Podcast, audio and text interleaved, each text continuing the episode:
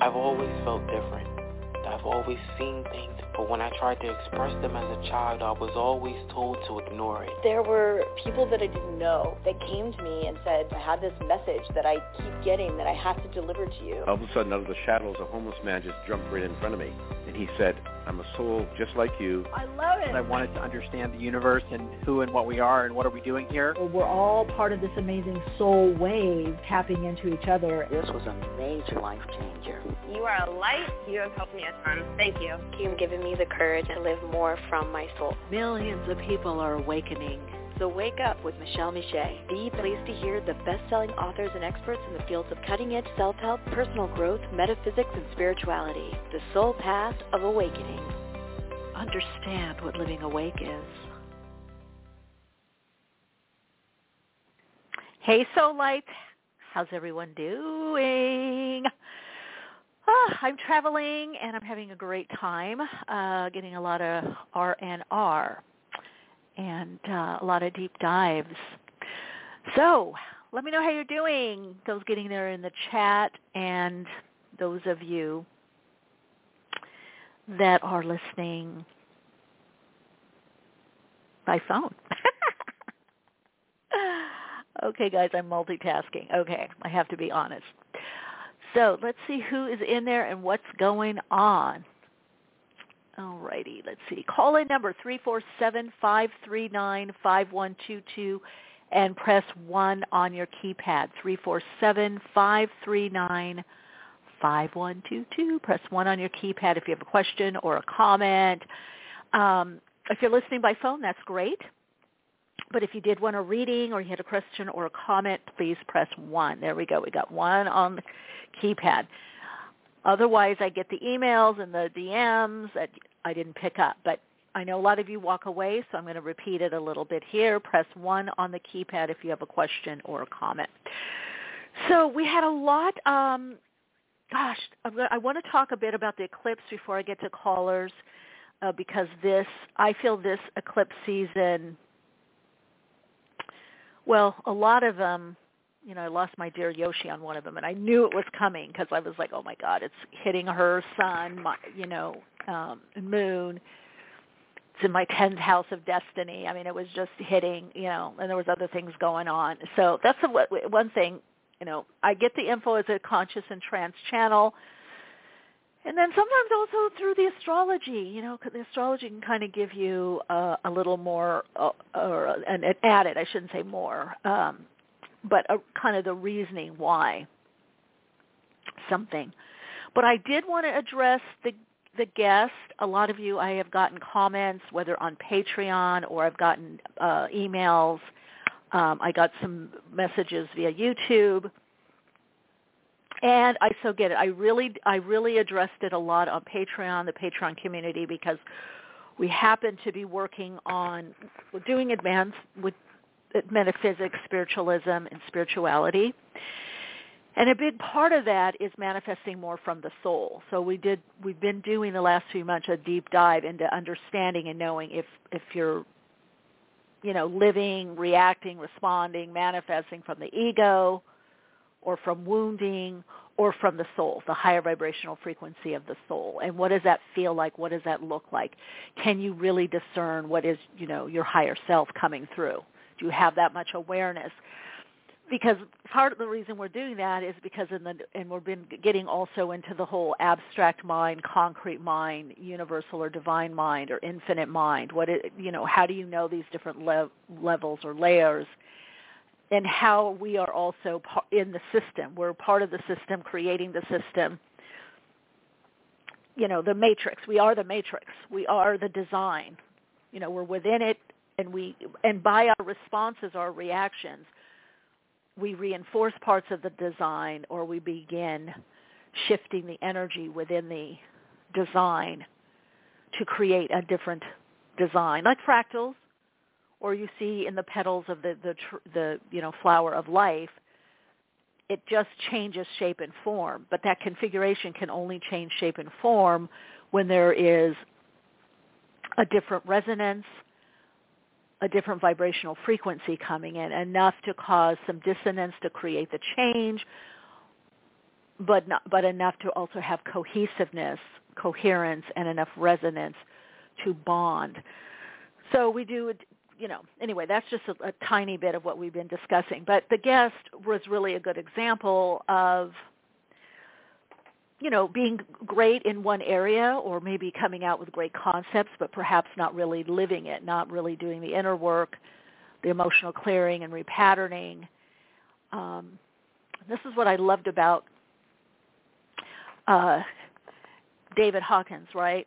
Sir David Hawkins um, who, by the way, and I keep saying this over and over because he didn't do this a lot. He rated our sh- our podcast quite high, and I think it was I don't know what five, six, seven hundred. I don't know what. It was very high, and he said it on and he said it on air. He told me he rated. I think he didn't go into detail on air, but he did rate it, and I just think that's the that's the the consciousness that we are tapping into and the willing to say I don't know or to be open to a different opinion or to hear others. That's so key in the new paradigm. And the new merging consciousness is much more embracive. It's it's true inclusion. It's not inclusion by labels.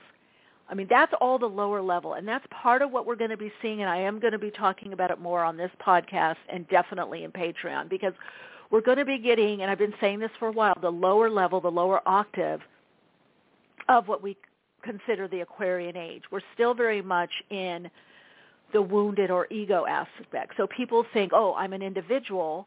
And think of it like, you know, middle school, when you're a teenager, and, and to some degree we all go through this. We think by changing our clothes that we're different than our parents. That's a big thing. We want, oh, I'm different. I want to individuate. But yet the ideology, the beliefs that we have inside are still the same you know, or we reject them, but we're but we're in a conflict either about it or with them, so we're still uh, still on the energetic same on the same plane energetically. We're still stuck in that polarity, and I mean, we've been doing this this way since the beginning of history. You can look back. We've been doing it the same way, fighting, you know, having factions. You're wrong. It's this. It's all surface, all surface to get to the deeper change, there has to be systemic, in other words, more systems put in place that really help people to understand themselves more, their spiritual connection, their connection to something more, their interconnectedness to everything and everyone. And, you know, right now there's a lot of disconnection. So it's the lower harmonic, the lower vibration of that, you know, Uranian energy, that Aquarian energy you know, Aquarius being co-ruled by Saturn. So it's like the Uranian energy, the new ideas come in, but it's still being done in the old paradigm, let's say, for lack of a better terminology, the old Saturnian way. And since that Saturn has to do with structure, I mean, there's only so much change we can do. And the best thing is to be able to be have much more of a flexible mindset or be more emotionally f- fluid. And so what people will come to find out is that labels – going to get you into trouble if you're thinking I'm a left, I'm a pro- right, I'm a progressive, I'm a Tory, I'm a conservative. It doesn't matter what it is. However you're identifying as a label, an outer label, it's such a neophyte. It's such a baby step. It is your soul trying to get through, but unfortunately there's a lot of wounding and it's coming from the ego. The soul can't get through to say you are much more than this.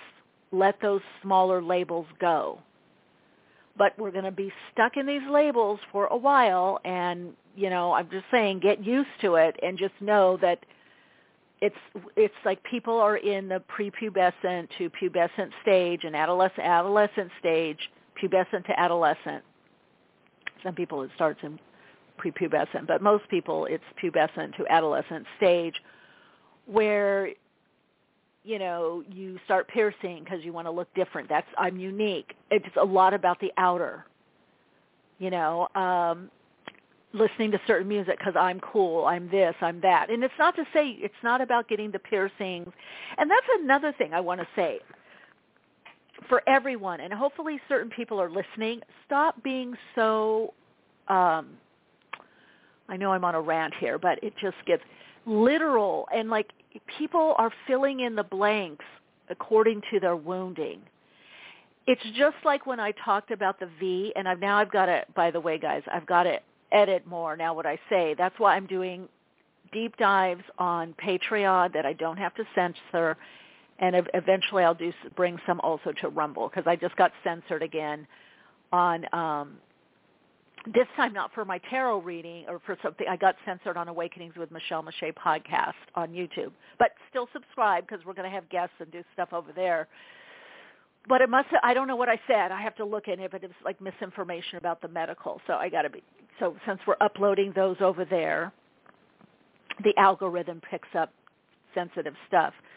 Um, but just like people saying Uh, you know, if you did the V, you are a certain thing. Like somebody got told that they lost their spiritual connection. Well, no, that's not true. Their their spiritual connection, their connection to God. I'm on my podcast one day. I did not get it. I would not get it. I would not tell people to get it. However, I would not tell people to get it because I'm not a medical professional.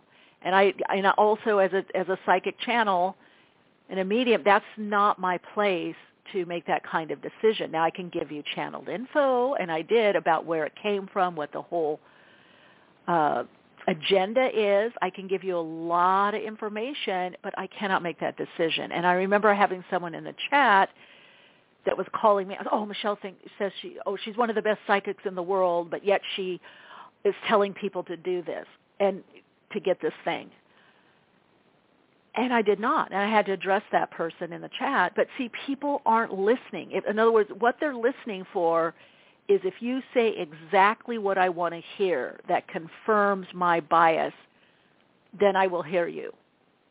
If you don't, I changed I changed your words to fit my my narrative.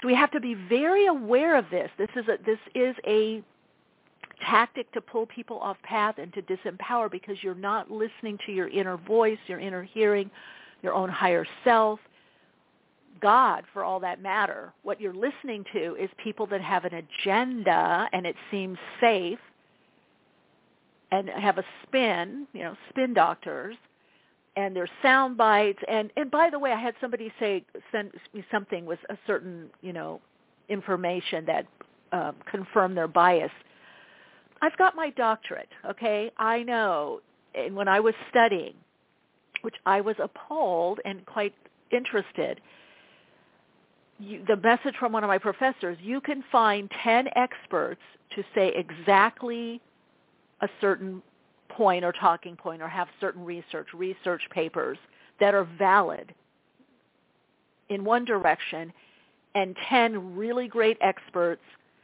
having research, research papers, uh, peer-reviewed papers that are valid in the opposite direction. It's because our bias gets in the way. You know, we know that. It's the observer effect. So we can funnel things to one point of view or agenda or another. That so that doesn't mean anything a lot of times unless you are have the presence of mind the higher consciousness and higher awareness ability to research both sides or three sides, whatever the sides are, or a particular situation or circumstance, objectively, as objectively as possible, and then weigh them out. And then what you're probably going to see is there's positive and negatives on both or life enhancing and non-life enhancing on both or there's and then you have to make a decision. But see this is what people don't want to do. They don't want to do that research and they don't want to have to make the tough decision that that in truth is that every decision has somewhat of an upside and somewhat of a downside. Some have more upside and less downside. Some have a lot of upside in the beginning and less downside you know uh, or a lot of downside in the you know, end. And, you know, it's, you have to mitigate. And we learn that in law, right? Mitigating circumstances. So a big part of accountability is understanding that. But because, you know, we were so much in our emotional, spiritual development, mental, emotional, spiritual development, we're still so much in that pubescent and adolescent uh, arena. We don't want to have bad circumstances or we ascribe them to someone else or something else. We don't want to make a decision that has somewhat of a downside because in our society it's looked at you know judgmentally like oh you did something wrong but no you didn't. It, they had a good upside, but again, always this fluctuation between the poles of polarity happen, and we have to understand that. So I'm just going to give people, start giving people more of a heads up, especially on Patreon, because stuff is going to get more and more intense, and you will be thrown around like a rag doll you, and you'll be so confused when other stuff really starts happening to the latter part of 2024 into 2025 um, that you won't know which end is up.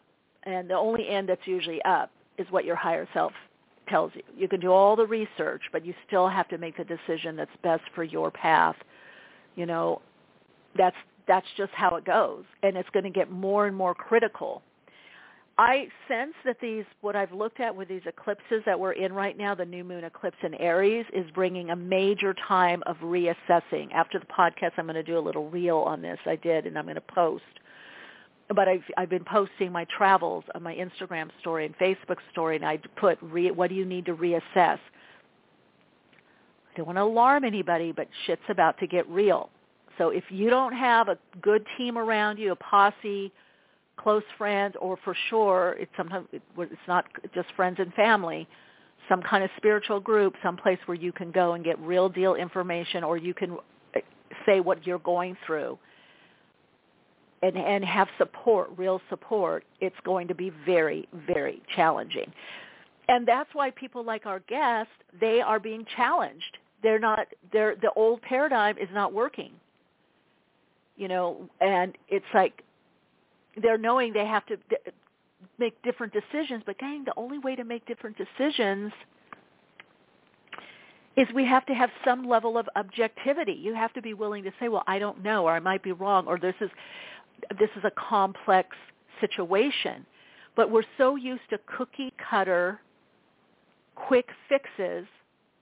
You know, we don't like to delay gratification in particularly Western culture and it's a mindset. We want it now. We want to know now. We don't want to be in the ambiguity to see what transpires or unfolds and, and, and do the inner work and, and be in preparation for something to help birth something.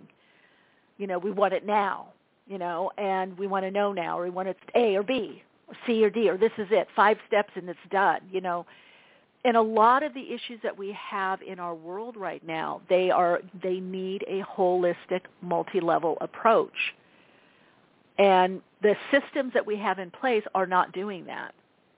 You know, we're big on documenting. You know, depending, it doesn't matter what we're in. I mean, I was in the educational system, and they still do it. They document, document, document, document before something is actually, you know, really done. And I know it's in the corporate world because I have clients in the corporate world. They document everything.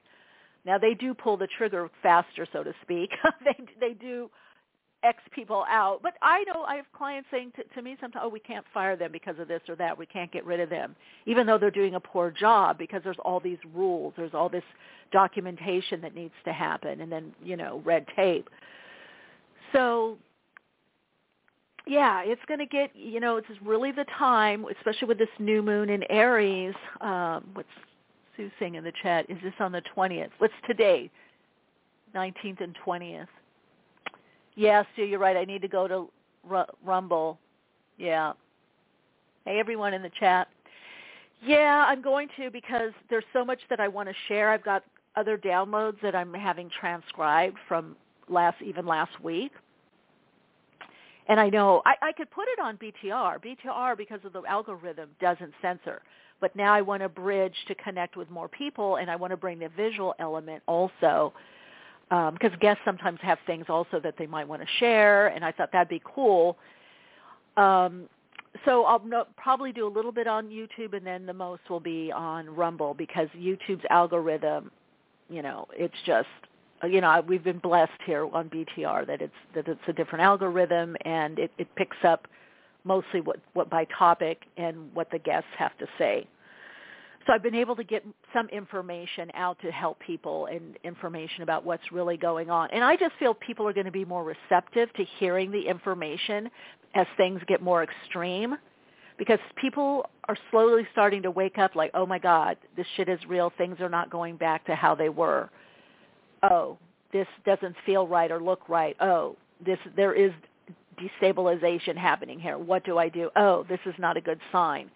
So now I feel people are waking up, and then we're going to have the, another level of rude awakening where people are scrambling, wanting to get the information and wanting to make the changes. Because a lot of these changes we have to institute on our on our own that are, that I do see coming up, and that's definitely having to do with that North Node eclipse um, in Aries that's happening that kicks off uh, eclipse season, a solar eclipse, so it has to do with movement. It has to do now.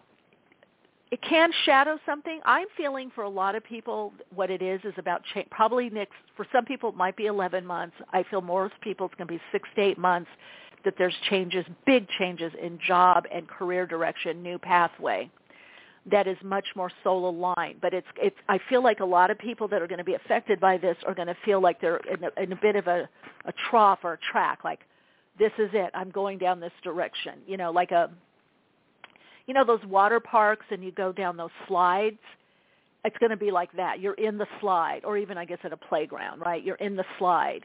You don't topple to the left or the right. You go you go down. You go you whoosh so I feel like it's going to feel like that. Stuff is going to be aligning a lot quicker um, in about six, eight weeks' time. Now, I did do a pick a card on this for the cycle from April to October. Um, it is on my YouTube channel, and it is um, it's from a couple of um, weeks ago. It is what changes and mani- what is manifesting for you the next three to six months, April to October 2023. So a lot of what I feel since it's in Aries, the way that it is affecting the the the um, you know seventh house, if we're just looking, you know, whole sign house, and we're looking just at putting it Aries at the uh, ascendant, the whole idea of the polarity of Aries of self, seventh house, others, so because we're, we've been a codependent society, and so that's about to change. There's a lot of changing up that's going to happen. That's that's going to be quite disruptive, but also very freeing. And, and then again, we have the lunar eclipse, Scorpio. Um, what is it? Scorpio full moon, Scorpio Taurus, and then again, you know, the the pairing of this um, after the summer months, of course, in um, October. So it's a very powerful time. If you're getting heads up, I would say start following through on those thoughts, words, ideas, phrases that keep coming around. I need to do that. I should do this. I should find out about this. This is the time that's going to do it. One of the things I see in this new moon um, solar eclipse in Aries, because Venus, by the way, is very close to the the, the sky. Uh, I saw it uh, the other night while I was in the jacuzzi looking up at the desert sky. Um, it's bringing in our values. It's our value system, what we value and what is the system that we use for values. So there's going to be a lot of changes financially, a lot of wake-up calls there, but also wake-up calls into the system itself. And how much do you want to participate? Or how do you participate? You know, are you just you know, are you not thinking of yourself or your family, your whatever it is?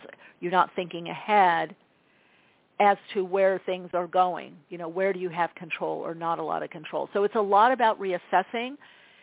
You know, a lot. Think of it's going to be like a life review. Things going, you know, through your mind, through your head, memories. You know, and then like, okay, but we're here now. And so I also feel like this eclipse is bringing like, and the and the lunar eclipse the past, a lot of stuff coming up from the past, to put the past in the past and say, okay, that's it.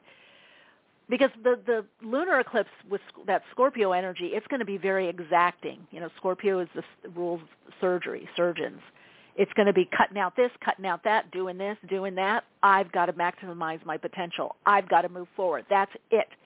So I don't care if you have a girlfriend, boyfriend, husband, or kids that are like maybe kids that you have to clean up after them all the time and, and it's exhausting you. A lot of you people are going to be laying down the law saying, that's it.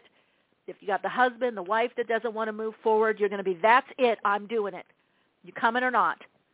You know, it's like, because you're going to see like the world is going to rapidly all of a sudden change on one you know, level, and it's not about money or Bitcoin, it's about creativity. The new currency, I've said this since 2009, is creativity, and I would also say inspiration. It's creativity and inspiration. I saw that early on in between 2007 2009. I could already see the shift that was happening.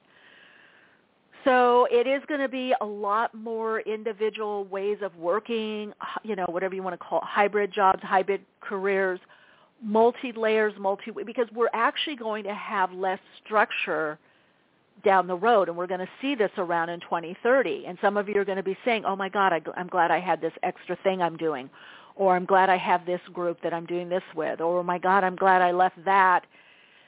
You know it's like reminds me once a client i was working with that did, kept wanting to get back to this like i don't know very corporate corporate corporate job and they were getting consulting but mind you their consulting was bringing the least amount of money was from one job was ten thousand. Usually they were getting anywhere but jobs that were thirty, forty thousand dollars a month. So they were bringing in, yeah, whatever, like let's say ten, ten grand for this little job, but most of the jobs were thirty and forty thousand. Okay, so let's say three of those jobs. Do you really need that high-paying corporate job? And they kept saying, well, you, I, with the corporate job, I get insurance. And I'm like, who cares? if you're making thirty thousand a month or or a hundred thousand a month, you can afford the insurance. Get your own insurance. Now, years later, they did that because the the, the market changed in their in their field a bit, and um, and then they finally realized they're like, yeah, I'm making actually the same and sometimes more. But I get it when you're working as a consultant, things can dip. Maybe one month or for three months you don't have that much money. But if you're making a hundred thousand a year, or let's say even thirty thousand a year, can you not budget if if one month it dips to twenty or ten thousand? And you also have a partner that brings in money. You see what I'm saying? We have to think differently, gang. We've got to think it differently. We've been taught the corporation is safe. It's not going to be. You've got to have other, not only, it's not about the money, you have to have other interests. You have to have other ways, you know, of getting your appreciation, you know, and for many of you, you're going to have to have other ways of receiving or drawing in or earning income. Or your hours are going to be cut. I mean, I don't want to be the uh, bearer of bad news, but there are a lot of changes I see psychically coming up for corporations with how they work, what kind of hours, you know, restructuring, so, you know, many people will be fine, but why is this happening? The squeeze, so you become more soul-centered, so that you live more from your soul passion and gifts. That's what we're here to do, not just to get a corporate job and get some and make sure all our benefits are there and then we go in the RV or we, we sit in the lawn chair, you know, or we go to the beach. You know, that's like a game. That's so I don't know what it is for you. Now maybe some of you that it, that might be it, but I know people that say, "Oh, I'm retired, so I can't do this, I can't do that," or "I'd like to do this, but I have to watch how much money I make because I can't do this." Well, then don't get paid and do it. Do you see what I'm saying? The game is changing, folks. I got to just I'm going to be talking about this more, but I want to give everybody a heads up because this why what I have eh, received psychically and as a channel and what I see in the astrology the game has changed. It's like we may not totally see it yet, but it is it's a different world out there. It's a different game. Yes, a lot of the structures are still very much the same or seem to be the same, but they're not working the same. Right? So something something's not going to get you as far as it got you before. And you're getting all you guys I'm talking to, you're getting a heads up on this. I'm just suggesting that you believe yourself. You believe your own higher self. This is your confirmation. Yes, you are getting the right message. You're not cuckoo.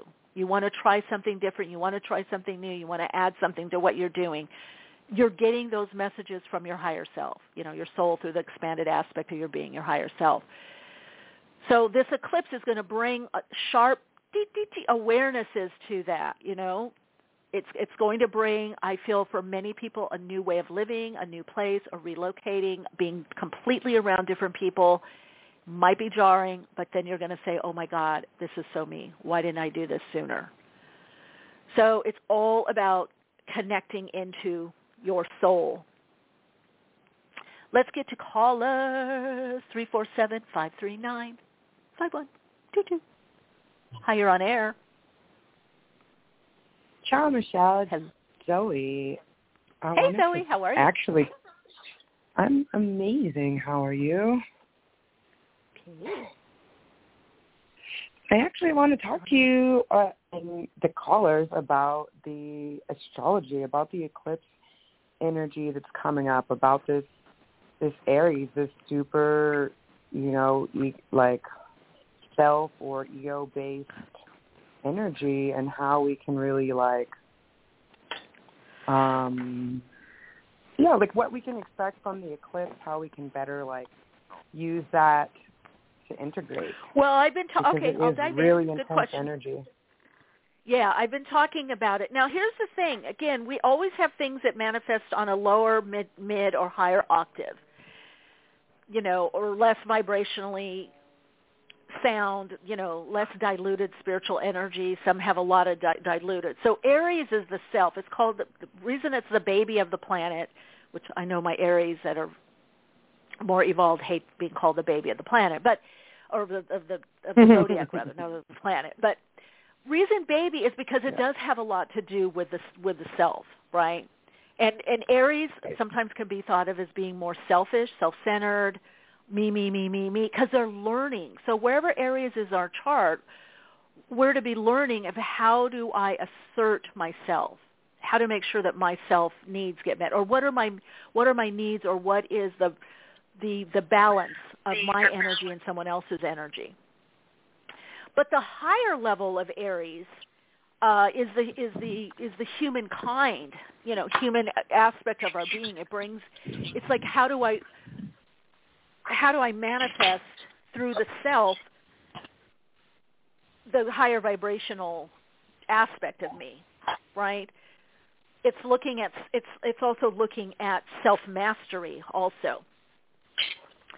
So when we look at um, it's like purpose and will, you know, in, in it's it's aligning our purpose and our will. That's what I'm telling you. This is a no joke. Uh, okay, here's a lower level would be only instinctual. So instincts are good, but we've seen people. I got to have that. I want that now. That's lower level Yeah. Aries. If, the next level would be I direct my energy towards this. I'm very focused. So we've always we've met people like that. I'm very focused. I'm, I'm focused on this. I'm doing this. This is my job. This is my career. This is my goal. And then we have the Aries that's very inspirational. So the lower level is uh, it's all about me, right? I am me. You know, I me me me me me. The next level is me and you. Aries could be learning about me and you. Oh, that's where my my energy ends. Yours begins. That's me. That's you. That's how we come together. That's where we merge. And then the next level is understanding that we're all one. So on the higher level, Aries understands that there's all this this oneness, right? Right. And like, no- it's the no first ray of there's no manifestation. from self, essentially. Yeah. Well, not from self, from everyone in the world. The world, right? Right. I mean, so this yeah, area, I mean, yeah. So this, this, that's what I'm saying. Be, because our society has been, and we've been trained to be this way, and the the, the dynamics, the the relating pattern is this way, where it's that power over, underpowered, abuse, misuse of power, whatever you want to call it. There's all these, you know, feeling powerless. So it's people are going to have to learn to assert themselves in their own life, and but not in a way like it's my way is the highway, but what is my way? What is what am I about? And how do I do that with another person or a group? So it is a lot about the self and placing the self in the best environment, the best place to be for the self. Now, I'm going to say something, Zoe, because you're bringing this up. yeah. In our society, and I would say most societies, even Eastern, not just Western, no one talks about that. In all the religions, it's what can you do for someone else? What do you do for someone else? Seva, which I love, selfless service. Um, we've had it yeah, to but what martyrdom. about service? What about service to to mm-hmm. self? Because there is, like I said, there is no separation from self. In fact, like when we're seeing other people or other circumstances, it's all like a like a reflection, right? Like it's all Yes, good point. So here's the deal. So, and it and it's going to look a little selfish, you know. But the, I mean, I would say it's, there's selfishness in a healthy way. But the thing is, we've been flip flopped on our society. That's why people try to get their needs met from other people. But we are here to simply express an experience as a soul, as a soul being, our soul self. But that's gotten left out of the equation. That's gotten left out of, you know, the, the religious texts, the Bible, the Torah, Christianity, Catholicism. Uh, We know the mar- oh, they're always at the church. They're a good soul, and yet they're stressed out. You know, chronic fatigue, whatever's going on. But they show up and help, and they do this, and they donate money, but yet they run, you know, can't pay their bills because they've donated to whatever institution, Yeah. spiritual center, or church. It's been a great grift. That's all I gotta say. Where is Yeah. it's and right? that's everywhere and everywhere in the world. It's it's the it's Yeah. the same thing. Like I've I've proved that I did all of this so now, and it's like it, it's really interesting because th- this energy of the Aries is instead of like what can I do to improve? It's like what what is like how can this help like not just me improve but like on a um like ask, asking the guides right or your your whatever source like how how would you suggest I improve instead of instead of placing like a demand or a request maybe like um you know like asking uh to be shown something it's like it like you everything's changing now so it's like a completely different way that we're even digesting things like mentally physically spiritually everything you know Yeah. Yeah. What Yeah, would be, so what would you just- think as far as like people that have like like a lot of fixed energies in their chart because I also wanted to talk about this too because I notice a lot of the people that I'm working with right now are um a lot of Scorpios and a lot of Tauruses, which is where the North and South Node are right now, and this will be like the last major eclipse Yeah. with this little axis. Like, so I know it means like there's really, I know you said there's a lot of big things coming for other people, but also I think, uh, yeah, what's what's what's your view on that as far as like uh, people having like strong fixed sign energies in their chart? Because I do feel Well, even have- for myself okay. personally that there's a lot. Okay. Well, my moon is in Taurus and my Mercury is in Leo, and in my Le- my Mer- my so those are two fixed, and my and my my moon opposes uh, uh, Jupiter and Scorpio, so that's fixed, and my and my Mercury is in Leo, conjunct Uranus. So here's the thing. Astrology is not a determining factor. That's why i love astrology and i love numerology but sometimes it's like going through the psychic being the psychic channel and medium. It cuts through all that. So i think we have to say because i know for myself knowing at one point my level of awareness went hmm michele you can sometimes be a bit fixed or you can be very emphatic about things. So i have an awareness of that. So Yeah. people because i have friends too that oh i'm scorpio or i'm this and that's why i said no that's not why. You know that you're scorpio. You know you can be stubborn and fixed minded then don't be. That's just a, you're not your astrology sign. You're not your plan No, yeah. saying so all so i get it i'm glad you're saying asking this because we all have to wake up to the fact that we're not we have more determining factors than our astrology signs or you know the aspects in our chart it's not a fait No, it's accompli It's just a tool. No. It's just a tool. It's just it's just another chart or Now, another map. ins- It- it's yes it's yes it's going to influence however there are life hacks to everything so there are hacks around if you know you you know like somebody's saying oh my god with my cancerian moon or my you know i just get so overwhelmed and i have uh, okay then meditate then go for a walk so that's what I'm telling you guys that this is where we're going with the energy pattern.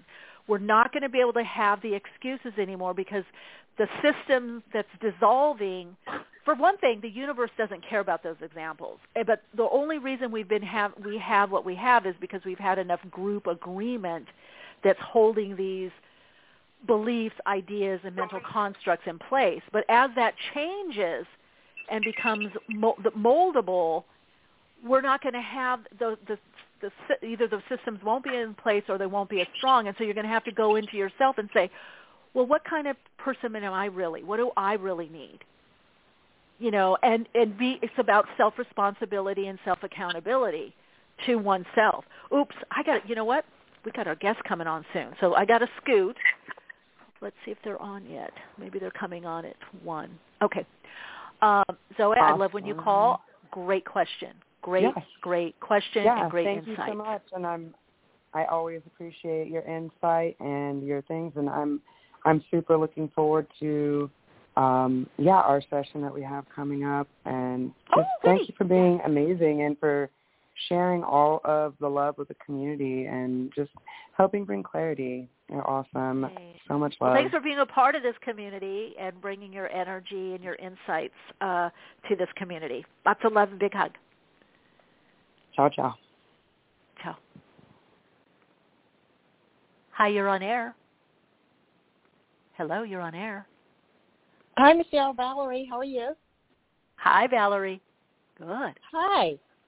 Uh, Hi. someone broke into my grandson's car this week, and uh, out in front of the house. Yeah, and so now I'm wondering if will my house be safe, or is there anything else we need to be aware of? I'm not feeling that, um, but maybe put some tourmaline, black tourmaline, if that makes you feel better. Obsidian or black tourmaline around. It feels like there's just stuff Okay. around the house. I'm not getting necessarily in the house, but Mhm. that could be. Yeah, I would do that. So you don't see any um another like a break in Not right now. I'm not seeing something come, but you know, the thing is with that kind of stuff, it's kind of quick. You know what I mean? It's like Mhm. so. Yeah, it's kind of a spontaneous, but I'm not. I would just say put some black tourmaline. Get some black tourmaline. I feel that whatever's going on is more a, a street, street level, but not in the house. That's what I'm getting. Yeah, it was. Yeah, because it, was quick, and they just, On the street. Um, Yeah. Yeah, he's parked in front of the house, and then when he went out to his car, he, you know, they had taken his speakers and things like that. So Yeah. I was just wondering, that's the end of that, or does he? Yeah, that's what I'm getting. That's what I'm getting. All right, sweetie, you Uh, take care. Okay, Bye bye. great. Thank you. Thank you. Bye bye. Ah, bye-bye. Hi, you're on air. I'll try to get to two more callers, and we have our guests will be coming on. Uh, Lynn, I agree with you about Rumble in the chat, what you're saying. We'll definitely do that, yeah, on any topic. I know. Uh, I want to bridge to YouTube, but you're right. The censorship is, is real. Okay. Hi, you're on air. Hello. Okay, 914, you're not there. Hi, you're on air. Hello. I am, I am so ever grateful to be on oh, air. Oh, quick. Oh.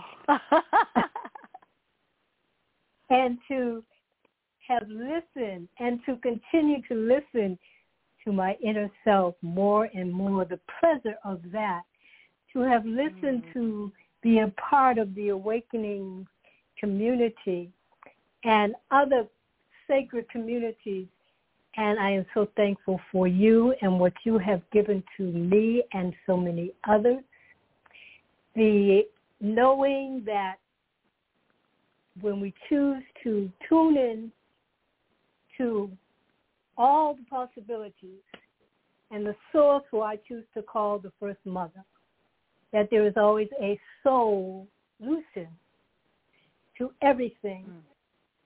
And the drama and the role that we choose to play within the dramas of life are ours. Yeah. Yeah, the And- role we choose. Um, I do see the get. We're going to probably be till twelve fifty. So just to give a heads up, because I want to hear Queen and then get one more call in. If you and hold on, and if you didn't get your questions answered, I'll be here next week. Well, Queen has ahead, spoken, Queen.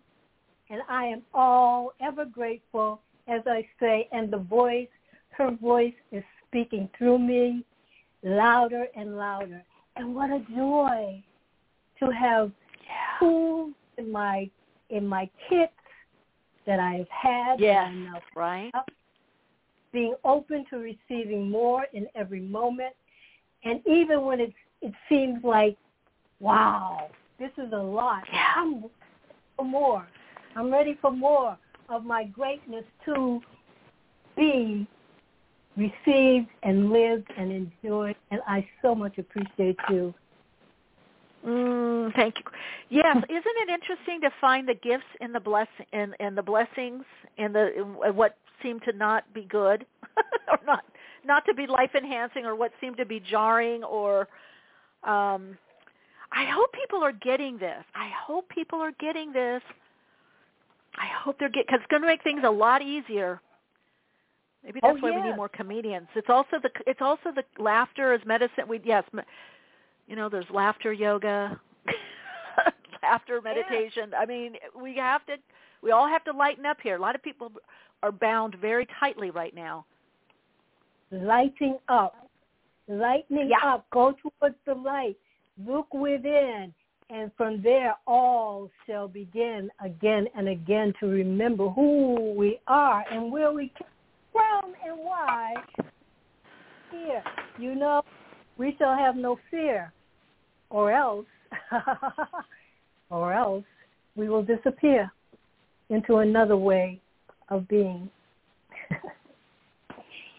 Hmm. All is well. All is well.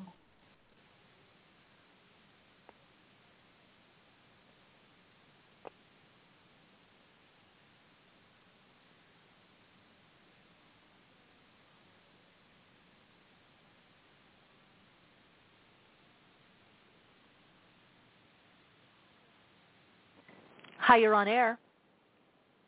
Hi, Michele. It's Haley. Hello. Hey, Haley. Hi. Saw you in the chat. I'm. Hi. How are you doing? Good. Fired up. Good. Uh, yeah, that's great. Inspired. Um, yeah, right. Yeah, definitely. Um, I'm an I'm an Aries, so I'm definitely feeling all of this. But um, I was going to ask you. We spoke um, privately probably a couple of months ago, and um, Mhm. Going through a breakup. I'm single now, and you had said that you saw someone coming in pretty quick. I'm just, I haven't really, you know, really, I don't know, found that person right now. I'm just wondering, like, when that will happen, because I feel like it will, but I just, I wonder when. Well, of course you will. It will, mm-hmm. especially with these aspects, Aries, you know, eclipse. So one goes out and one comes in. I would, Mhm. yeah, yeah, with the because the opposite uh, sign of Aries, of course, is Libra. That has all to do with relationship and rule seventh house. So first house with this eclipse, yeah, and time is relative. So I don't know off the bat, like exactly Yeah. when. There may be something you need to focus on, maybe more of you. Re-listen to the beginning of the podcast, what I was saying about the the, the self. Yeah. Uh, because there could have been something that wasn't so equal in that relationship. yeah. Um, I do know with aspects that are happening with the North Node going into Aries in July, that's going to bring for a, a lot of Aries people, Libra, Libra rising, uh, changes, Mm. uh, probably even to Capricorn and Cancer people with that square. So it's Okay. going to bring changes in relationship or bring new relationships. Remember, everything that we do internally then has a manifestation externally. We get on a diet, we start eating healthier, all of a sudden we meet people like that. We start meditating, oh, I met met meditator, you know, or someone that Yeah. also does this. So the more that we can do on our inner and our personal life and make that a little mm. juicier, a little fuller, especially after a breakup, then that attracts in. So it may be six to eight months. Maybe, Yeah. yeah, maybe six eight months. I would I'm say. also I'm also moving. Your your YouTube um, ticket cards have been so spot on. Um, I'm moving in June, and I think that'll bring a lot oh, of well, there's newness. Yeah, absolutely will. Mhm. And that's right what I was saying about in my post that I'm doing to Instagram, uh, the reel about the eclipse. I saw moves, and that's what I said at the beginning of the program. Yeah. So just I know Yeah. it's hard. I get there too. I, even though I studied all this and trained it all, it's still hard. As humans, Yeah. we we it's like a year to us is forever. You know, someone says, "Oh, that's Yeah. going to happen probably in a year," and you're like, "Oh my God, a year already! Oh my God!" So I get it. I get it. I feel Yeah, for you, okay. but just yeah, just well, you're going to move anyway. Yeah. So yeah. Yeah. Okay. all All right, right, Judy, thank thanks for calling in. All right, big hug. Yeah. Bye. Bye. All right, so it's time for our second half of the program, our Awakening Dialogue. Um, today we have Dr. Greg Hammer, who is a Stanford University professor, also a mindfulness expert. Boy, do we need that right now um, in the planet. Um, his recent book, Gain Without Pain. I love that. The Happiness Handbook for Healthcare Professionals. Uh, so let's dive in and see how he's doing. Hi, Greg. How are you doing? How are you? I'm doing very well. How are you? I am doing well. I'm on fire. There's so much going All on. right. I love Uh, that. Yeah. Do you love it? Yay! Yeah. Uh, well, and I've been traveling. I was out at Anza Borrego and, uh, Palm, you know, traveling around there in the in the high desert and mountains and all of that. So Sounds lovely. you know what that can do, right? It always gives a different, a bit of perspective. You know, when you. you Oh, absolutely. Getting out in nature and recognizing the scale of even just the world around us, not to mention the universe at large, it does put Yes. things in perspective. Yes. Yes. Um, I know we talked before. Um, Yes, we have. yeah, which is great because I like what you were talking about. Because you know, at the top of the program, we kind of wrapped it into mental, emotional, and spiritual, but uh, that we don't take care of enough of the self. So I really feel like this talk we're having is. Uh, I'm hoping it really, what's the word, like emphasizes or just hits the you know nail on the head, whatever hits it home, emphasizes to people the importance of the self care. We're ta- been talking about the self, and it seems Yes. like that still gets so missed, especially ah, in people healers, healthcare, you know, professionals, workers, whatever. People want to term themselves light workers, massage therapists, therapists, um, life coaches, spiritual life coaches every diet, nutrition, stuff out the window, overworked, you know, just push, push, push, push, push. So I don't know. Do you have any thoughts on why that is so much? Even if it's in our field of being a a naturopath or you know, like I'll hear people say, "Yeah, I'm I'm just so exhausted, you know, I didn't have time to eat, you know, or I ate." And I'm like, "Wait a minute, what are you telling your patients?" They're not telling them that. So yes, I mean, of course, in, in my line of work, or- yeah. Yeah, in my line of work, that's very common. You know, working in the operating room in the intensive care unit, we we often don't take care of ourselves. You know, we we either forget to eat or we think of eating, but we don't have any time. And yeah. I think well, you're in the everybody, every yeah. yeah, everybody though, everybody in all walks of life, uh, you know, people are always up against the directive to take care of themselves. It's like put your oxygen mask on first, and then reach over and help the child sitting next to you, or as they say on Southwest, the person next to you who's acting like a child. But the thing is to put your own oxygen mask on first, and and then you'll be able to help other people and really engage in the world. Why do we not do that? I, you know, I Is it true? I'm just a psychiatrist. I have my own ideas about that. I think that uh, I talk a lot about how our brains are wired and how we can rewire them. And I think Mhm. some of the ways our brains are wired uh, tend to interfere with our ability to to experience happiness and to take care of ourselves, for that matter. And they include that we have a negativity bias. So we tend to focus on and remember the negative and forget Right. the positive. So, you know, I tell a story in the book of a day when I'm working with a, a, a wonderful female trainee in anesthesiology, and we have four difficult cases, and uh, they're you know complicated surgical procedures and also complicated from the anesthesia standpoint. She has lots of tubes and lines and catheters to place in the patients, and putting in epidurals and other specialized equipment, and she does everything flawlessly. But we have one little baby, and she can't get the little catheter in the arterial mm. uh, in the artery in a baby, and so I step in and do that. So otherwise, though, she did everything perfectly, and, and even that is obviously no transgression. She's a trainee, and these are difficult procedures. She goes home, she takes stock of the day, she thinks of all the things that went on during the day, and does she think of all the good things that she did and all the positive outcomes that the patients had? No, she thinks of that one procedure that she missed. Mm. And that's just a poignant example of our negativity bias. So our brains are We all wired that. that way. Yeah, we do right. that.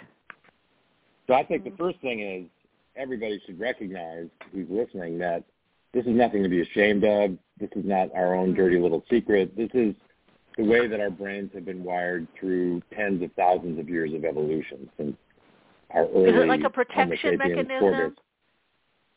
You know, I Dr. think Greg, it, I think it is. I I think Yeah. there's there's a a negativity and a wariness that was perhaps fifty thousand years ago adaptive.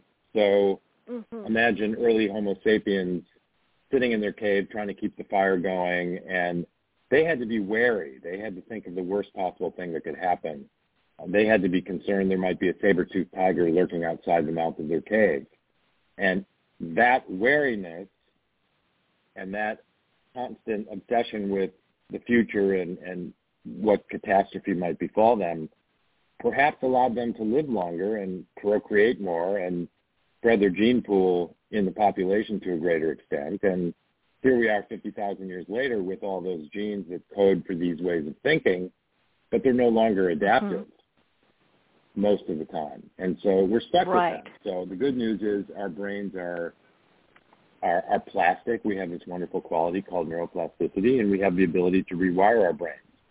But back to the original point, why don't we take care of ourselves more? I think part of it is that we have this negativity bias, so our minds just gravitate to the negative, and that, you know, that really is an obstacle towards self-care. And the other thing is that we are very distracted with the past and the future. We we have a hard time being Yeah. present, and presence is where happiness lives. I, I love Dr. John Kabat-Zinn's definition of mindfulness, and I think it's also the definition of happiness, and that is that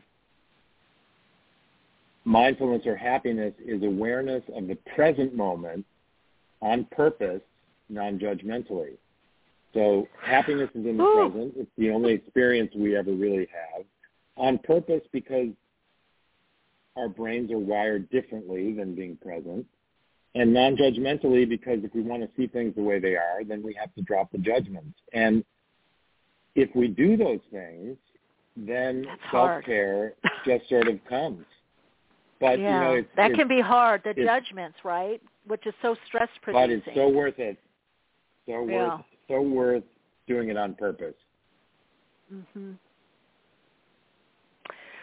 So talk us through that again. Which was a form of mind was is form of mindfulness, um, right?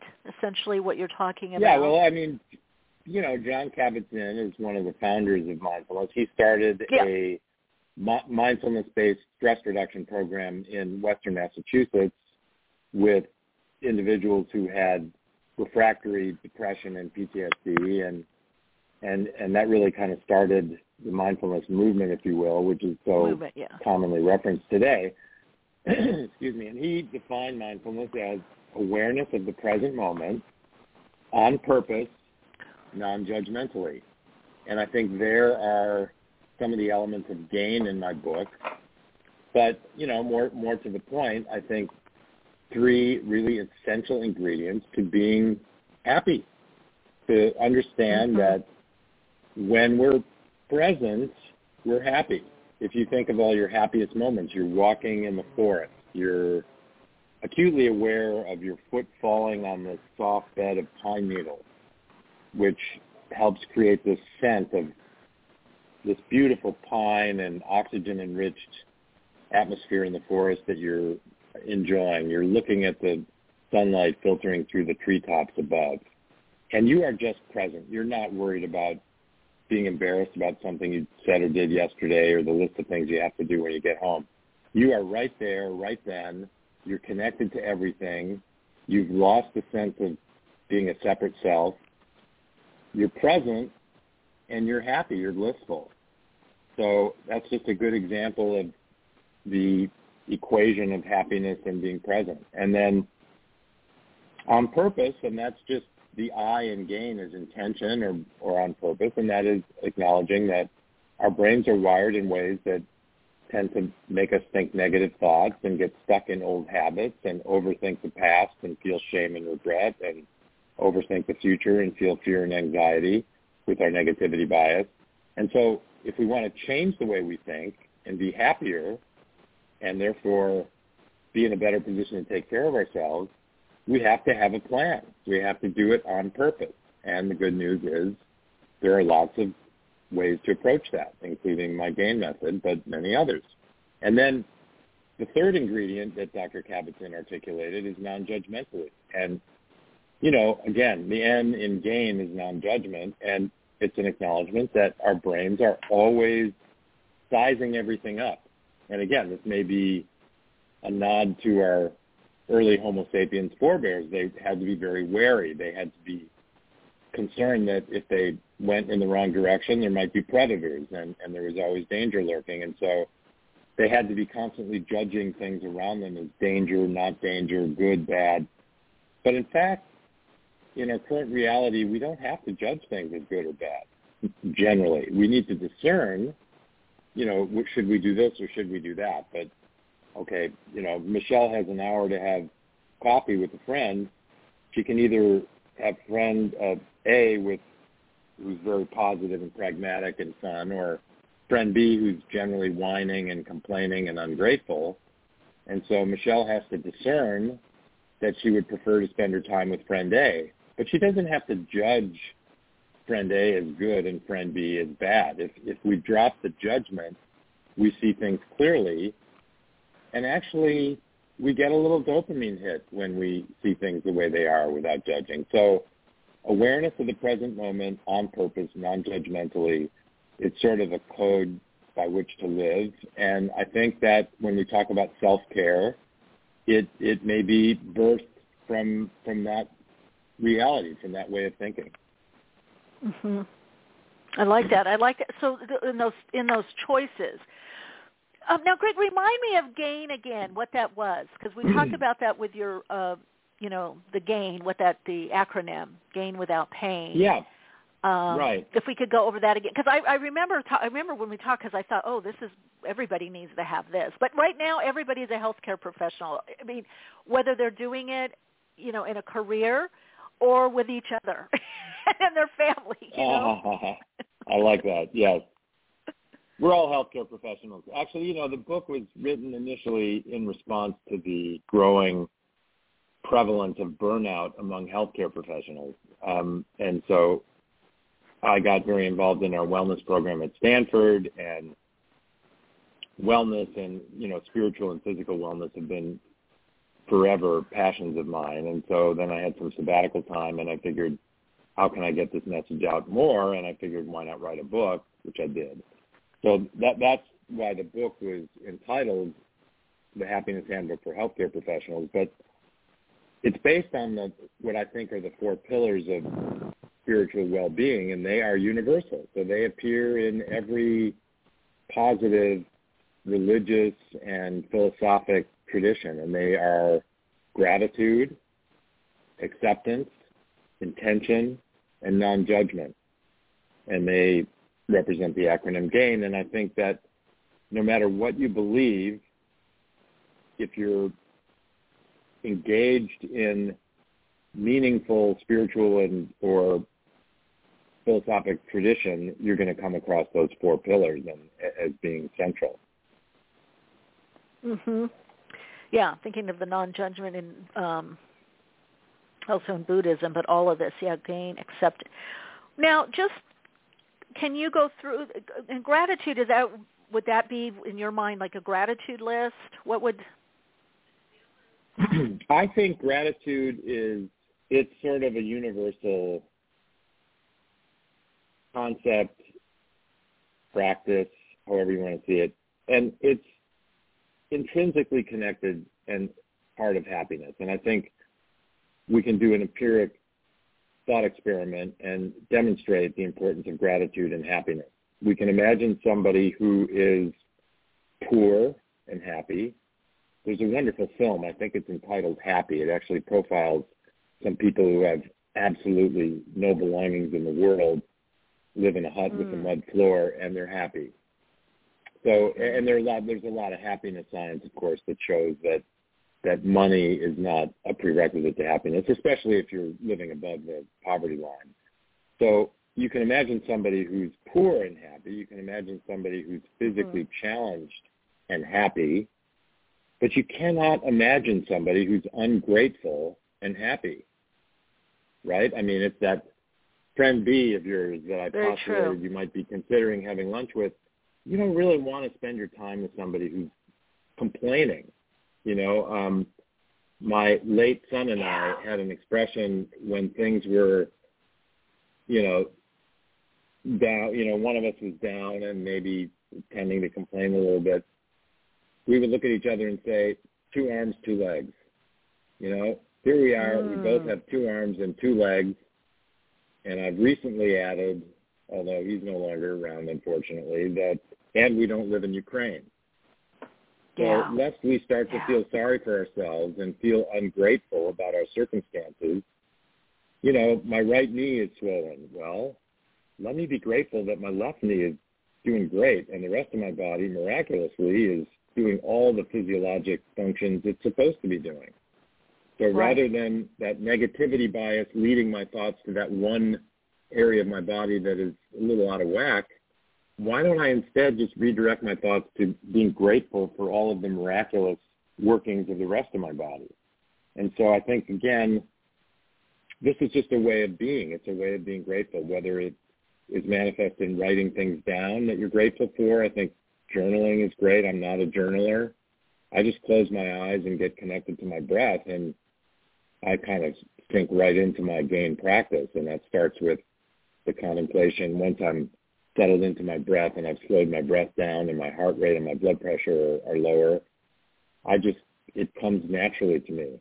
Um, and, and again, it's with practice. It takes practice. Mm-hmm. And that's the on purpose part of it. You have to have the intention. But if you practice a method, you have a plan, and having a plan for being grateful, it's quite easy. Uh, just close your eyes and start to breathe slowly each morning and begin to contemplate that for which you're grateful. Be grateful for the loved ones in your life. Be grateful for your relative health. For many of us, mm-hmm. our relative wealth. Instead of focusing on how much money we don't have, just imagine how much poorer we could be. Uh, be grateful for the community in which we live. For me, I'm eternally grateful for the work I do, for the privilege of serving these kids and their families. I think we all can be grateful for the opportunity to serve others. So there's just an almost limitless list of things for which we can contemplate our gratitude. Mm. And so it, it brings up um, kind of what I was fired up about earlier, Greg, the earlier part of the podcast. Well, just accountability that which I think you have the you or you're talking about it, the intention, but the plan and the practice. And I, whatever way we want to term it or couch it, I, I feel like we're moving into a time frame where we do have to connect into more self accountability, which is we have to make a plan and do our practice. We have an intention or idea.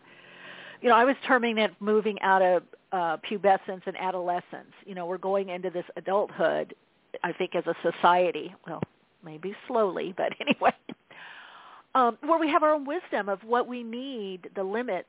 You know, um, you know, which to me, self care has a lot to do with it because for me, also self care is self reflection. um, you know, where am Mhm. I at? What am I doing? Or am I doing too much of something too little? This part Sure. that you're talking about, right, in your gain, gratitude, acceptance, intention, and then the non-judgment, which that's a difficult one al- always for me. The non everything else, but the the, the judgment. I got to be honest. Um, but the I'll give you an and the- exercise for that, Michele. will you? Okay, because I I I We can come back to that. Okay. All right. So the exercise, but then the plan and the practice. So what is that like literally writing it down or putting in your calendar or just saying this is what I'm going to do or what I'm going to focus on like maybe taking one concept. What would that what could that look like for people? To kind well, of I'll tell you people. what it looks like for me. Yeah, and what I Okay. what I practice and teach is just a gain practice, and you know, it's it's a meditation. Let's just call it that. I think that's what it is. And most people think that, or many people think that meditation is something that requires at least 30 minutes, where you have to sit without moving, without scratching an itch, possibly in an uncomfortable position, God hmm. forbid, with your right ankle behind your hmm. left ear. And then that you you've got to banish all thoughts from your your mind, which is almost impossible. But no, meditation is not that. I'm going to give you a three minute practice that actually gives you guided thoughts. So not only is it not having to sit still without moving or scratching an itch for a long period of time. In fact, even in the three minutes you can scratch an itch. You're allowed to scratch an itch. It's also um, I'm giving you things to think about, so you don't have to worry about the impossible task of emptying your mind and banishing all thoughts. So I like that. Okay. so we got up in the morning. We opened the blinds. Hopefully there's some light out there, and that is immediately refreshing and will kind of stimulate some hormonal activity and, and wakefulness and, and alertness. Do your morning hygiene thing. Find a comfortable place to sit, hopefully in a quiet part of your home or outside your home if, you know, the weather is good and you're fortunate in that regard. And sit in a comfortable position, adjust your body position, and close your eyes.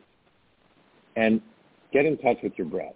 So what we're going to do is spend 15 or 20 seconds just focusing on the breath, slowing it down. So maybe taking a slow inspiration to a count of three, pausing to a count of three, and then exhaling slowly to a count of four.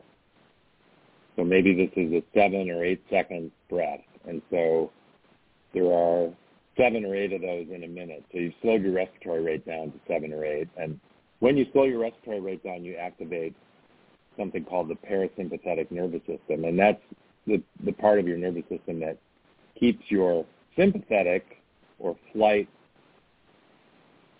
fright, flight, freeze response in check. So you're activating your parasympathetic nervous system that's slowing your heart rate, it's lowering your blood pressure, it's lowering your cortisol, lowering your blood sugar. And so you're just going to spend a few seconds kind of getting in touch with your breath. And then begin to contemplate that for which you're grateful. As I said, you know, this comes naturally after a while. I'm so grateful for this very moment. I'm so grateful for having the time to sit here and breathe this clean air and notice the slight sweetness in the air I'm breathing and have a day ahead of me where I can interact with friends and people I care about and make a contribution to the world and enjoy my relatively good health and the fact that my body is functioning well and so many other things for which I'm grateful. And then we're going to transition after 30 or 40 seconds to acceptance.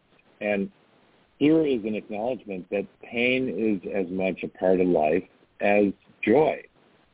So we all have painful experiences. You know, as I said, I lost my son just six years a few days ago. So this comes to me and I, I actually take this pain and I I focus on it and I bring it closer and closer and I envision opening my chest and opening my heart and bringing this pain into my heart and enveloping it with my heart, nurturing it with my heart, and sitting with that linked to my breath and asking myself the question, can I live with this pain forever? And when the answer is yes, I've accepted it. And, you know, there's a formula in my book, suffering equals pain times resistance. So here's Mm. an acknowledgement of accepting the pain that we cannot change, as the Serenity Prayer would have it. And by accepting, that is lowering our resistance, acceptance being the opposite of resistance, pain equal, or rather suffering equals pain times resistance. The pain is there. The resistance can be lowered, and therefore the suffering is lowered. And so we sit as we breathe, embracing this pain, and we notice that it's not as bad as we anticipated. And then we transition to intention. And one thing I like to do to start the intention 30 or 45 seconds is just to notice what's happening right now physically. Notice the pressure of the chair against my body. Notice the slight tingling at the soles of my feet. Notice the air flowing through my nose and filling my body, expanding my chest, expanding my body, being released without effort. Noticing the sound I hear in the distance. And I, my, I live on Stanford campus, kind of halfway between San Francisco and San Jose Airport. So I often, in the distance, hear a plane, that little Doppler effect where you hear kind of the pitch increasing and then decreasing way off in the distance, something I might not normally notice unless I'm actually listening. So I notice these sensations, the tactile sensation, the, the, the subtle smell of the air, the distant hearing of the airplane going by. And I, I sit with this for five or ten seconds just as an exercise in being aware of the present moment.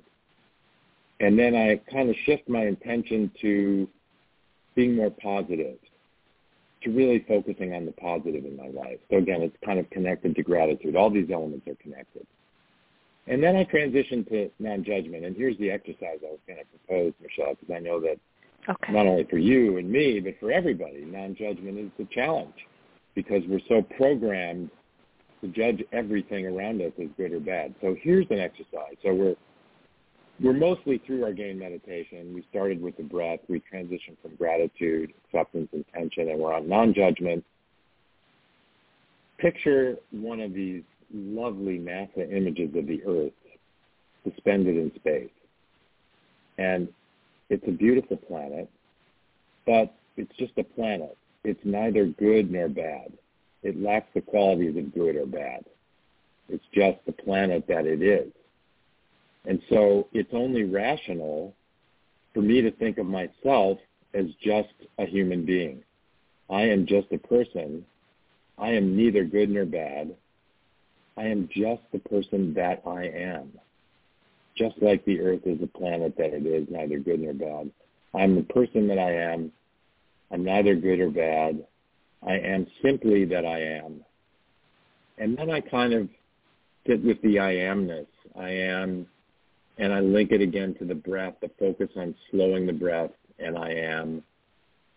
And I sit with the breath and the I am for 15 or 20 seconds. And then I slowly open my eyes.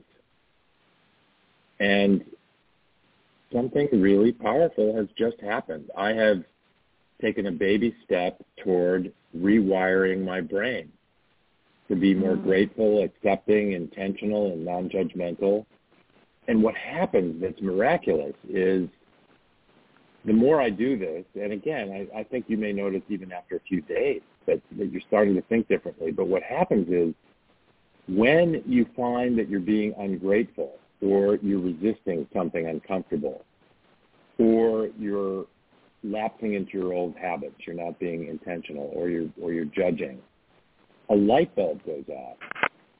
And you recognize that you're doing this and you can kind of smile to yourself, get a little dopamine hit, and you just Mm. redirect your thoughts according to your plan. So I'm judging this person. A light bulb goes off. I recognize maybe I see that image of the earth.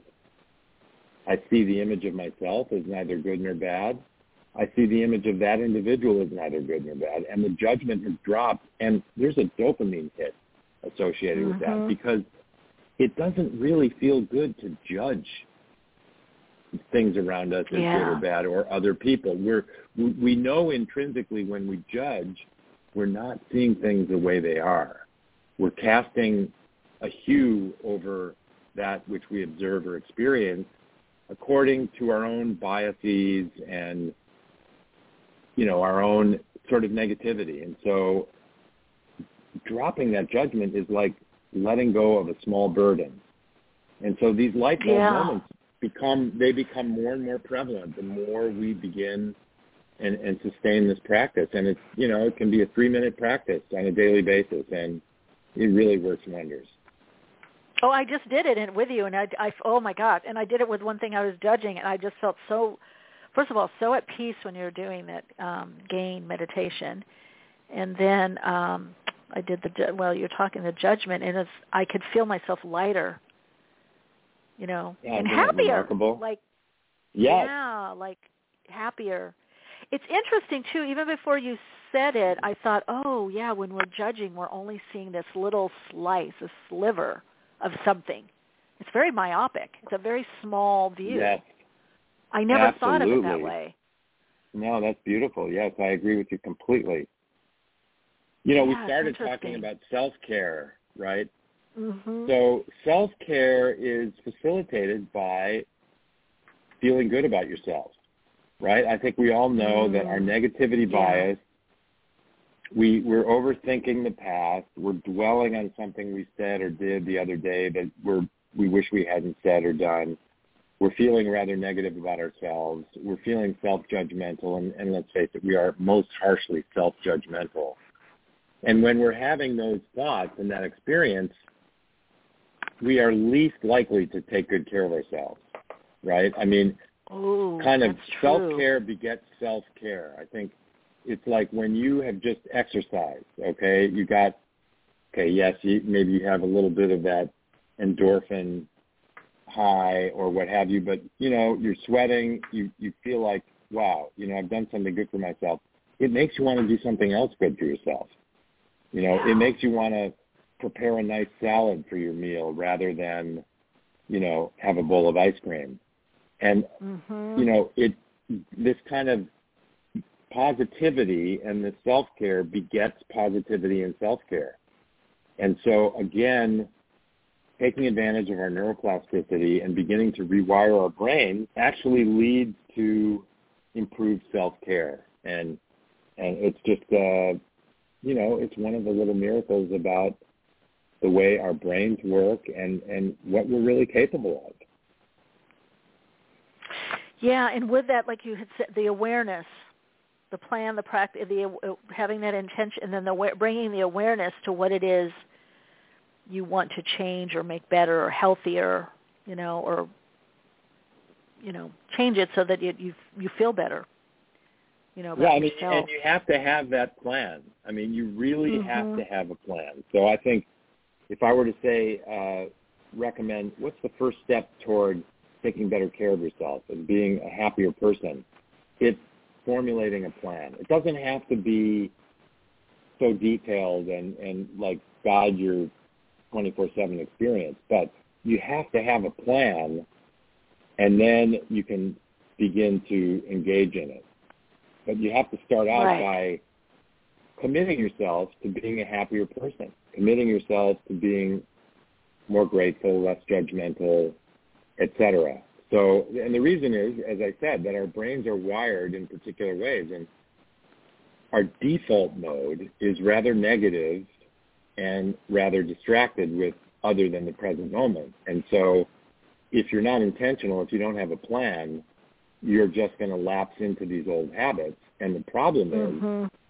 that the more you have these habitual thought processes and even your bodily movements and your daily routines, the more embedded they become. So you can either not rewire your brain, you can you can deepen the wiring of your brain in ways that are not generally good, or you can begin to rewire your brain in a positive direction, but you have to be intentional about it. That's really the first step. yeah, to set the intention and then that follow that through with the plan and the practice. And it's quite quick, you know, it's not a long drawn out process and I um well, I am an avid meditator for many years, so I, I'm kind of primed to tune in. Like if I set my intention, like, oh, Greg's giving an exercise here, and it's going to help me with non-judgment. I'm all in, you know, there. Um, but I think anybody starting would feel some ease, upliftment, you know, some additional awareness, and uh, especially because you're using the breath. Now, do you go into this in the b- book with the breath portion also? I I do. Yes, I do Mhm. because I I you know I have chapters on each of the gain elements and then kind of tie it together with the meditation. And so yes, it does. I, I think the breath is so important because yeah. you know it's actually interesting. There's a lot of science on this. Um, uh, I just finished reading a book called Breath, and it's very interesting. I don't necessarily agree with everything the author said in terms of the science and the cause and effect, but there is a lot of study on on the importance of breathing. And what's remarkable is that we can go a whole day and not really ever breathe properly. You know, we mm-hmm. have anxiety. It kind of shortens our inhalation. Our, our breaths our our what we call our tidal volume, the volume of gas that we're moving in and out with each breath is reduced. You know, our muscles are constricted, the muscles that are around our lungs, our abdomen, our chest wall. So we can go a whole day and really not ever breathe deeply and slowly. And this has a lot of adverse effects on our health actually. And so just just focusing on our breath and again, you know, slowing our breath down intentionally, activating our parasympathetic nervous system because let's face it, one thing we all have too much of is stress. Especially, Mhm. I don't know, these last several years are, are just setting a Yeah. precedent in the amount of stress in the world and, and that we all experience. And stress means we have a lot of adrenaline, we have a lot of cortisol, we have activation of this fight or flight or freeze sympathetic nervous system, and that governs the way we hold our bodies, our posture, our muscle tone, our breathing. So just mm. actually going to the breath a few times a day as we're walking or sitting or chewing our food and intentionally slowing and deepening our breath and noticing the three phases, the in-breath, the pause, the exhalation.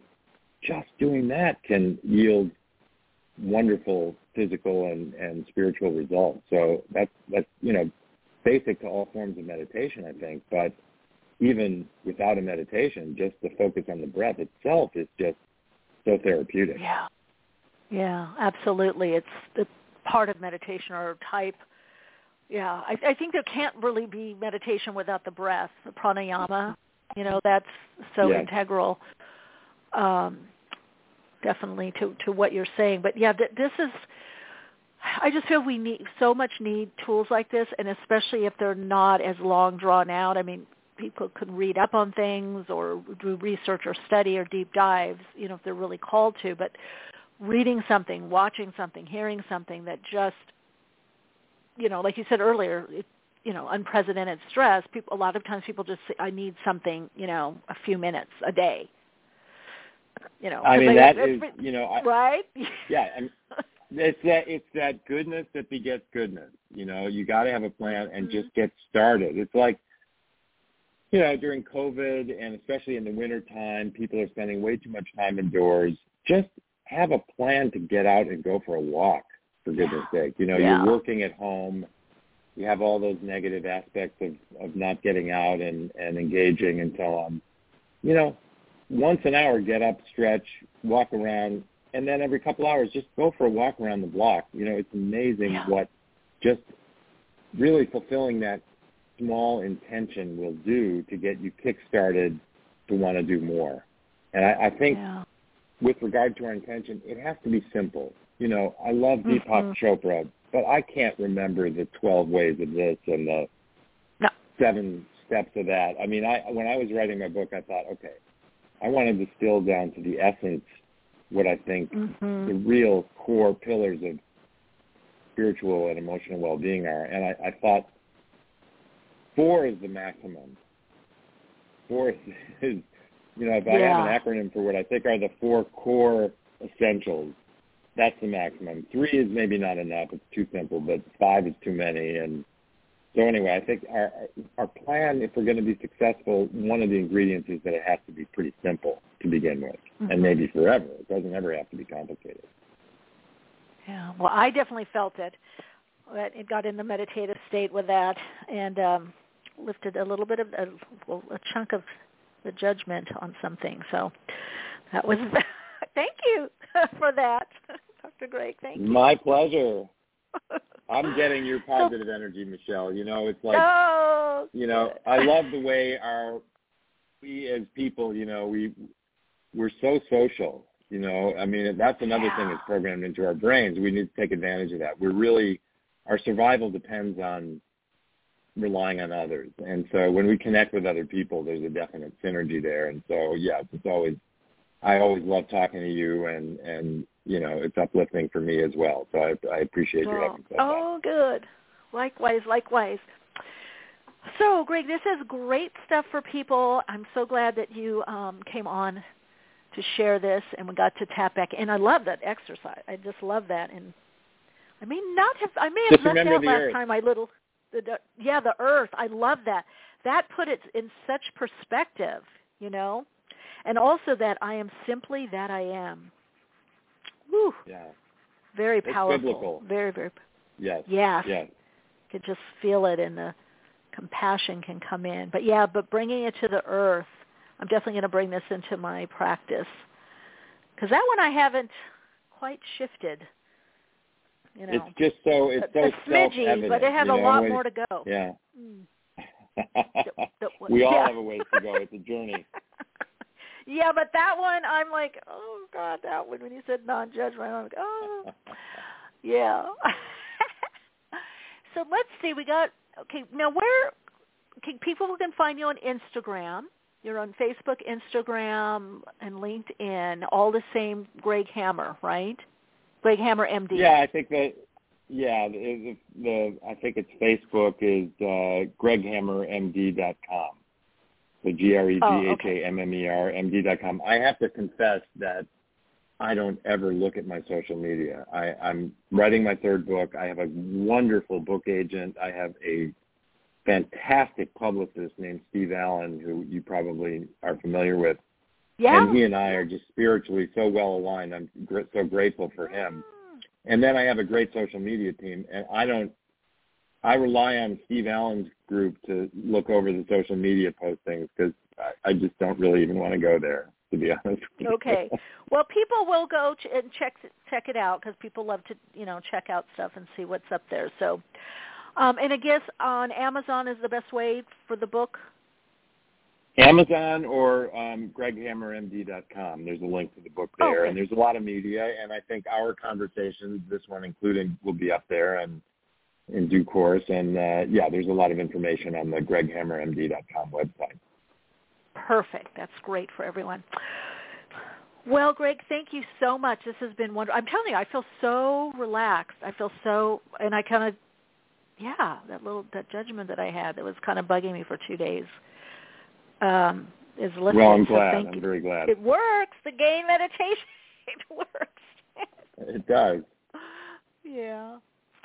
All right. Well, thank you so much for being here. Look forward to further conversation on this. Anything you ever want to share, you got a, a home here. So appreciate you being Thank here. Thank you, Michele.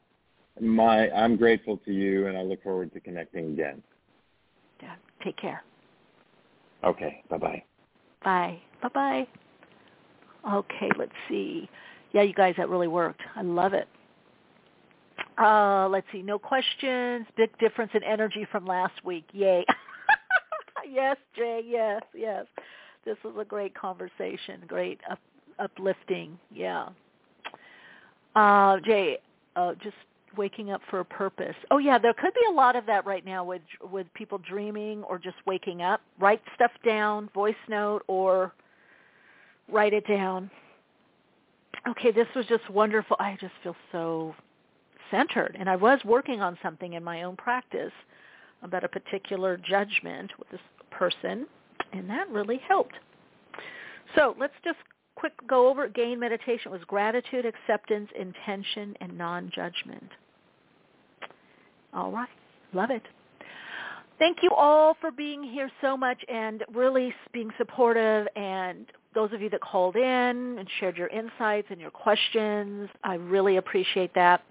I'll be here next week. We'll dive into uh, readings. I want to do more talk. I love what I love people that you're, you know, I think uh, Zoe for sure mentioned something, but Queen obviously. Those of you that also give your own insights and what you see or what you're going through, it helps. I mean, it's interesting for me. I love hearing about it, but I know it helps so many people um, also because I always say if one person has something going on, then 10 do, 100 do, thousands do. You know, it's like what we talk about is representative of so many, and especially in the questions. So radiant, so light. Uh, till next week, bring your questions, your thoughts, your ideas, and how this eclipse is starting to um, affect you already. I will see you next week and connect with you next week. And as always, continue to shine your light, share your insights, and keep awake.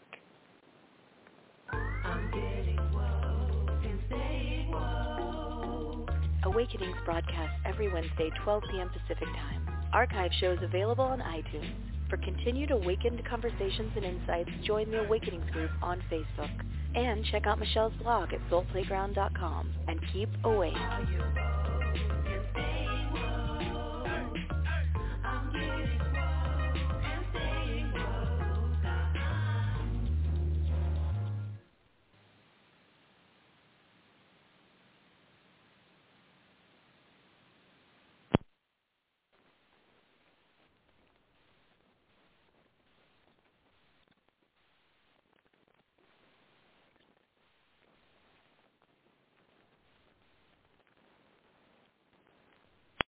Amplify your career through training and development solutions specifically designed for federal government professionals. From courses to help you attain or retain certification, to individualized coaching services, to programs that hone your leadership skills and business acumen, Management Concepts optimizes your professional development. Online, in person, individually, or groups. It's training that's measurably better. Learn more at managementconcepts.com. That's managementconcepts.com.